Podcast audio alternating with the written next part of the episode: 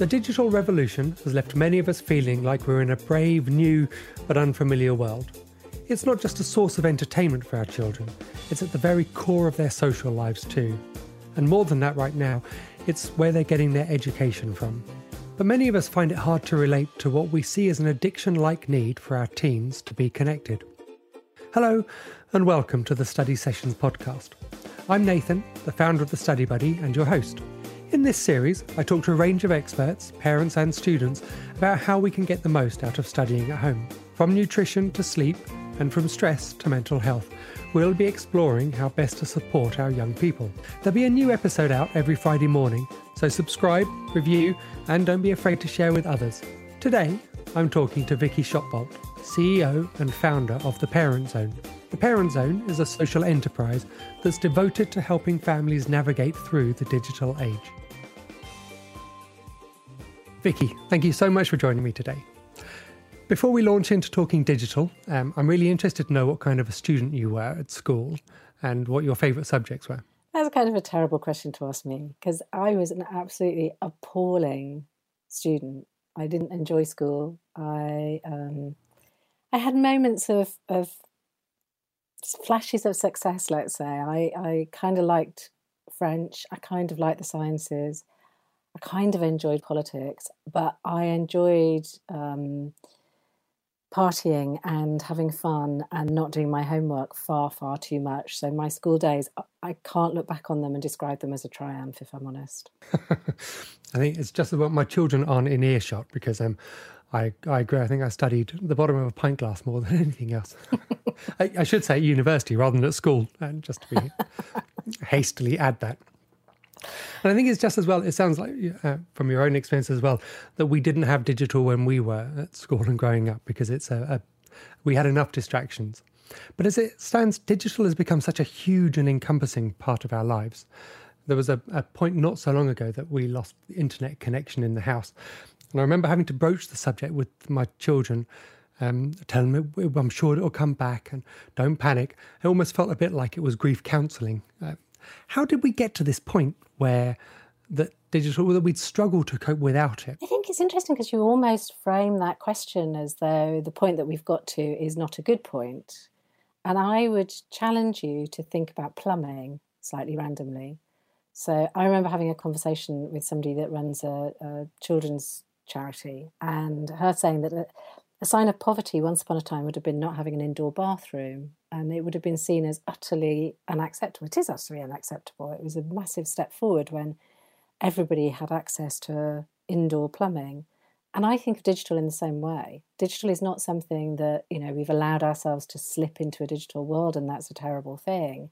We've progressed to the position now where everybody can be connected to the world of opportunity that is the internet. And so yeah, I, I'm with your kids, I would need grief counselling if my digital access was cut off. In the same way, um, my husband broke our oil pipe at my house, which meant I didn't have hot water for 24 hours, and I was really quite grumpy for 24 hours until it got fixed. So, I, you know, I think I'd come at that question slightly differently. So, is this a case then that it's it's like my mum and dad would say that I needed to get away from the telly and get outside and play more, even though telly back then was only a little bit in the afternoon and maybe on a Saturday morning. Is it just that I'm I'm overlaying how my childhood was on my children and not and not looking at how it's progressed? Possibly. I mean, I think when you go through a social change that's been as rapid as the one that we've seen with the internet, it's it's kind of inevitable that we will struggle to realign what's socially normal um, to the new the new reality. And I think that's something that families are doing right now more than they've ever, ever had to do before. But fundamentally, applying those sorts of, you know, stop watching so much television, your eyes will go square, which is what my mother used to say. Back in that day, it was about two hours worth of children's television available to watch, and it was all pretty bad. Um, but nonetheless, you did that, your eyes are going to go square. Applying that kind of lens to something that's much more fundamental than just watching the telly isn't all that helpful. I think that's right. In that the devices and the laptops aren't just entertainment for our children, are they? They're also communications tools. They're a source of learning at the moment, certainly. And they're much bigger than that too. So we, we tend to kind of distill conversations about the digital world into devices and what sits on those devices, apps. We don't very often talk about the world of open learning that's available. So I'll give you an example. I, for the first time in my life, have started to grow plants from seeds. Uh, I say grow. I put seeds in pots and I'm hoping for results. And where did I go to find out how to grow my own tomato plant? I went online. My son goes to university in New York and he can't be there at the moment. So, what's he doing? He's enjoying all of his lectures and accessing a huge world of learning digitally it's not really about the devices, it's not really about the platforms, it's about the connectedness, it's about the opportunity that a connected world brings. And that's the thing that I think we, we need to celebrate. And weirdly, it's the thing that we sort of forget. We just talk about, oh, is he on that iPad again? Or, oh, I see he's downloaded Houseparty. What's he going to do with that? And for me, that's that's kind of entirely missing the point. But do you accept that it is still an issue for um, maybe maybe more for younger uh, children who who do find that that lure of entertainment? Are we creating um, lazy children who uh, are looking for that instant gratification of a house party fix?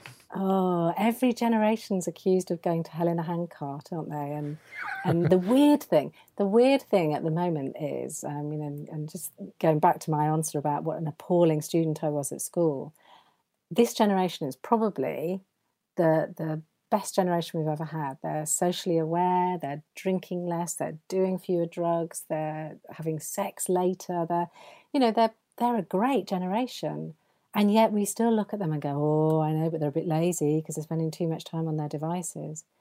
But that's not to say that do I share the, the concern that everybody has around how do you balance all of the different stuff that's in your life now? And make sure that it none of it becomes too overwhelming.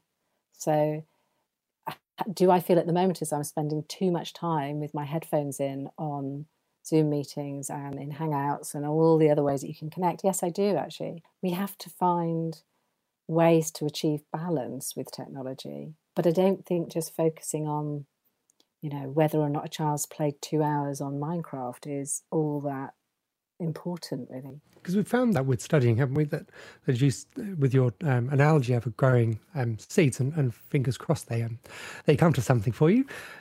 But there's just so much out there. There's so much between YouTube videos of people with um, ticks to show that they're the right people or not. Um, you've got apps, as you say. There are websites, resources. You you literally you could spend all day um, just finding this stuff.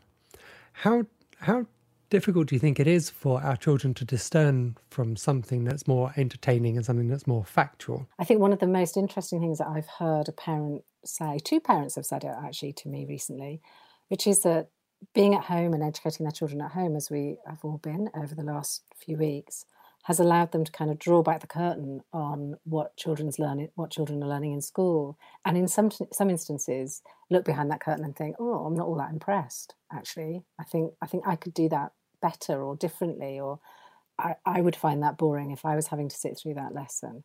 Um, and I I do think that we're being a little bit slow to make sure that we're focusing on the right sort of skills and behaviours and knowledge that children need in order to navigate their way through this incredibly confusing and expansive world of digital information and entertainment. Because it is, it's tricky, as you say, as someone who's working from home, um, as a number of parents are, will be on meetings um, remotely, desperate to, to maintain some kind of uh, social interaction, so Zoom meetings and, and others. And then the children are having very much the same kind of things. So a lot of schools are doing the um, online supported learning or distance learning, remote learning, um, and so they're being plonked in front of screens um, and being asked to carry on. That feeling you talked about before of um, just having had too much screen time after eight hours. How does that play out with our children? Because many of their hobbies are then will be based on other screens, maybe a different device, but they'll still be screen based. Do you think there's any negative effect of um, of literally spending that much time in front of um, screens and without human interaction? Well, I, I would question the without human interaction.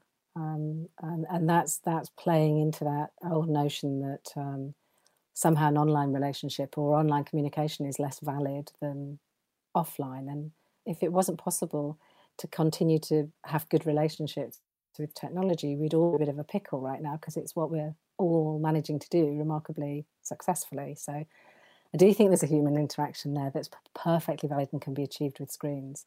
I think what's interesting about this lockdown period is that what we'll see then is that uh, we as adults and as parents will reevaluate the way that our children use the social media. So, whereas in the past I may have said it's a, a shallow kind of friendship that's being formed through Snapchat or Instagram, in actual fact, now I'm looking at it as being entirely valid for myself. So, why shouldn't it be as valid for uh, for our children? I think it'll be an interesting dynamic in that in that shift.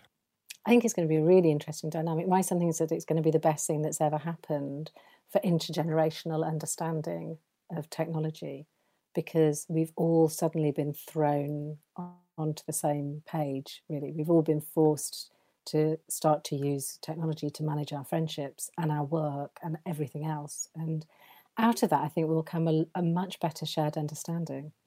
Um, and also a much better shared understanding of the challenges too. So, I, you know, it is expecting people to do something in front of a screen all day is is probably too much. So my my team at Parent Zone have times in the day when they're not using screens. We've just had a "you're not allowed to book any more meetings" message go out because so many of us were spending too much time in front of our screens. So I think we'll all start to have a much better shared understanding, and and through that a better way of talking to each other about what's okay and what's not okay. And do you think also we might get a better appreciation of the kinds of risks that are involved or some of the dangers and hazards that are out there? Because, as you mentioned before, this is a, a phenomenal opportunity. It's democratizing, it's um, there's, so much about it that's wonderful. But at the same time, you can't help but be reminded of the horror stories of um, of actually not knowing who it is that you're talking to in some um, in some context, of social media channels that will allow the chatting, and then suddenly thinking, is my early teen talking to actually another early teen, or is it something altogether more sinister? How do we, as parents, sort of overcome that gut reaction of, well, if it's not safe, don't do it?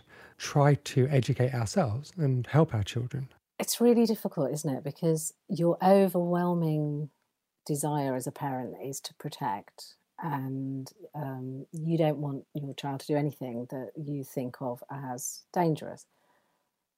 In the offline world, that's that's a, a something that we've managed to overcome pretty effectively. And if if if you looked at the real risks to children, one of the most substantial ones is the risk of being run over.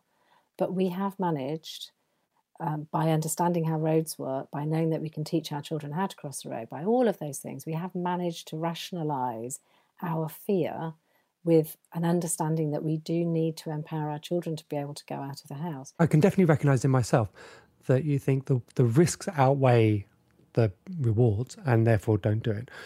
Or even taking some um, more draconian measures of just, I suppose, eliminating the risk rather than um, providing a safe environment for the children to to make mistakes uh, or to to sort of encounter them themselves. How do we as parents overcome that? Because I think this is isn't this the issue that I it's not a technology that I've grown up with. I suspect you're younger than I am, looking at you on a Zoom screen, and you know we did we we were the generation that invented this technology. You know, Bill Gates is our age.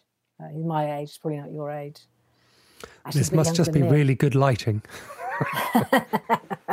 um, you know, Steve Jobs was was not in his thirties. You know, it's just that idea that somehow or another there's, there's, this elderly generation that's incapable of understanding technology is a incorrect and b deeply unhelpful because it does put a barrier between us and our children that doesn't need to be there. So, of course, you're not always going to enjoy the same apps and services that they're going to enjoy in the same way that you're not probably going to enjoy the same music that they enjoy or the t- same TV programs.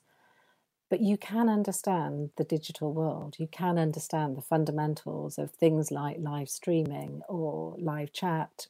Great grandparents can use mobile phones, so we can get to grips with this technology if we choose to. When my son started enjoying cricket, did I say, "Oh, I'm really sorry, I can't come and watch you play cricket. I can't, I can't really cheer you on because I don't even like the game and I didn't grow up playing it." Of course, I didn't. I found out about cricket. And actually, I do quite like it now, which is a bit scary. So, as these new services get developed, and if you think about the proliferation of services that have come, mean, the iPhone is is what fourteen, not even that, just over ten years old, eleven years old now. In that time, we've seen this exponential growth of um, social media, connected media, um, to say sort of the live streaming kind of services. Is it even vaguely possible to keep on top of, of all of this? I think you ask a really a really good question actually in a in a space that changes as fast as the digital world and the speed of innovation has definitely uh, changed. You know, it, it's it's astonishing actually how many new services have come out. When I think back to when uh, the fourth TV channel launched, now I'm really showing my age that was like a big moment. And I think there were another, I don't know how long we waited until another channel came along, maybe another five years or something crazy. Whereas now new things are coming out all the time. And how do you keep up with a world that's changing that fast? And I suppose I would say the only good thing about that is that your access to information in that world also, has also speeded up. So whenever there's a new risk that emerges or a new functionality that poses a risk, even if it is not necessarily in itself harmful, there will be resources produced um, as quickly as people are able to reduce, uh, produce them for you to go and look at. I mean, that's what Parent Zone does every day of the week. We have a team who keep churning out content to try and keep up with this pace of change whilst always trying to distill it back to that what is the functionality. All a parent can do is keep reading about it, keep updating themselves, and try and be interested really. You have to be really interested in the digital world in order to guide your children through it.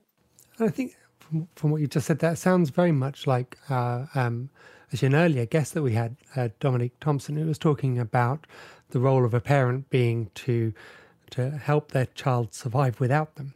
So actually, this notion that, that, that, technology is accelerating, it's not a case of giving up and accepting you can't keep up, but we should we should as parents be doing our best.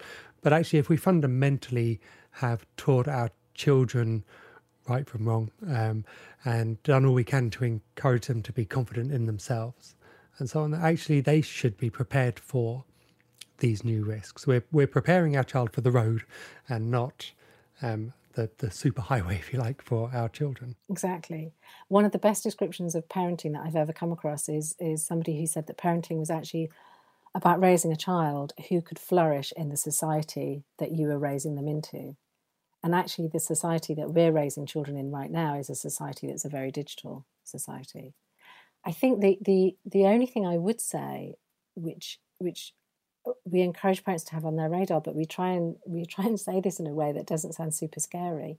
But I do think there is a question for us all about the world that is emerging because there is behaviour online which is amplified and which wouldn't be tolerated offline. And some of the bad actors, they are able to learn their craft, if you like, online. So there are more of them. So that stranger danger issue, that issue of children being groomed online, it's not just that offline grooming has gone online, it's that online has increased the number of people who have an unhealthy interest in children. So I do think there's a question for us about the way that the world is developing and some of the unpleasant aspects of it that are being amplified by the internet. And parents need to be aware of that too. And we as adults need to make some decisions about what's acceptable and what's not because you do definitely hear a lot more about cyberbullying um, and what in my day, again, um, quite happily showing my age, in the playground might be an argument that happened with a mate over conkers um, or other. Um, actually, would be over and done with. It'd be forgotten about because you'd you'd have this spat. You'd go home, come back in the morning, and and things have moved on. But actually now, uh, children are perpetually connected, and so is that connected to this rise in cyberbullying? That actually, the the fact that the the playground is now coming home. I think cyberbullying is particularly unpleasant because it can come home with you and it, it can happen in your bedroom and you don't have those sanctuaries from it that you used to have um, when it when it wasn't a factor in bullying. I don't think it's quite correct to say that children used to get over bullying if it was an argument about conkers and you know you'd make mates the next day because actually we we know it's still true to say that offline bullying is the thing that causes children most harm. Uh, if you talk to children about their experience of being bullied, it's usually when there's a an offline element and an online element that you really have a situation that becomes quite toxic. So offline bullying is still awful. It was always awful. It's been awful forever. Every generation's experienced it, and it's it's no more acceptable now than it ever was. Cyberbullying is just added a layer to that awful childhood experience that is even more difficult to manage, and and and that is a unique digital thing. It's one of the one of the bad things that's come with all of the good. As parents, are there things that we should be looking out for if our child is being uh, uh bullied? online, do you think? There absolutely are. And there is an area of parent research, and this is really showing my geeky side now, the area that I'm really interested in. But there's there's an aspect of parenting research that looks at parenting attributions. And it sounds really dull, but it's actually quite interesting when you think about it. That what a parent does when they look at their child is to make assumptions about why they're behaving the way that they are. So parents typically might look at a two year old and say, Oh, terrible twos. I was told that they're going to be awful at two. Um, or you look at a 17 year old who keeps throwing his dirty rugby gear on the floor um, and think, is he really just doing that to annoy me? Because I've asked him and asked him and asked him not to do that. And those are parenting attributions, what you attribute your child's behaviour to. One of the difficulties with digital is that quite often we attribute the wrong thing to the behaviour. So we see an unhappy child and we go, oh, it's because he or she's been spending too long on TikTok to use the example of the day. Actually, what parents really need to do is to do what they've always done, which is to observe their children's behaviour, to talk to them about it, to have their parenting antennae up so that when behaviour change happens, if they're not flourishing at school anymore, if they are not keeping up with their friendships, if they become withdrawn and unhappy, all of those symptoms that we all see from time to time, parents talk to their kids about it and don't assume that's what we always say to people um, don't assume that it's one thing or the other. So don't assume your child's been bullied just because they're looking a bit miserable. It could be they've broken up with their girlfriend or they've just got a bad mark in their french exam. Um, but do find out. Don't just let behavior change go. I think that's one of the biggest issues that we hear about i think. It's it's how do i as a parent deal with what's happening to my child when i don't understand what's what the, the world that my child lives in. And actually, what I'm hearing from you is the fact that we don't understand that world of our child is neither here nor there because we actually we understand our children, and if we ignore the the channel, the the digital aspect of it, if our child had been at school and come home and were exhibiting these kinds of behaviors, whatever they might be, we would inquire. We wouldn't make assumptions about it. We would would want to get to the bottom of it. And so, actually, I think it's really reassuring that that even though the pace of tech is increasing, and there's so much more out there, even for a, a self-confessed nerd, that I just don't understand, and, and frankly, don't really want to understand either. That it may not have a big impact on the way that I can help my children survive and, and thrive, if you like, um, in this in this brave new world. That's absolutely right. Um, with that caveat that you do need to understand the risks.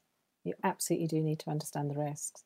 But once you do, all of the old parenting skills that we have um, are all that's needed. In fact, there's some very interesting research about what makes a child resilient online, what means that, that they're more likely to have good outcomes and they're more likely to um, avoid harm. And there are only two things that impact on a child's digital resilience. One is good parenting at home, good enough parenting, as we always talk about.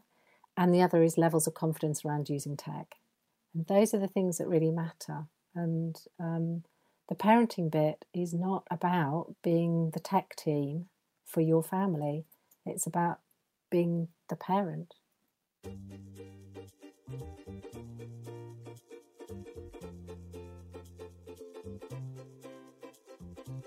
Vicki, thank you for your time, your insights, and your robustness. As someone who's quite tech savvy and a regular social media user, I, I thought I had the measure of this. But as we've heard, this space is changing so quickly that it isn't necessarily about knowing the apps that's the most important thing. Being able to teach our children the appropriate behaviours and the skills that they need is fundamentally what we have to do to keep them safe. Although it's also true that there's substantial risks that come with each new app or game, we need to take the time to understand what they are so that we can guide them, or in the case of younger children, maybe shield them. I'm also going to try to be more accepting that my children's world is so much more on screen than mine was, and that that makes it different, not poorer. As always, thanks to you for listening to the Study Sessions podcast. I hope that you've enjoyed listening to our guest as much as I enjoyed talking to her. And if you did, please leave us a review and a rating. There's a new episode every Friday, so don't forget to subscribe and share with other people who you think might get something out of what our experts say.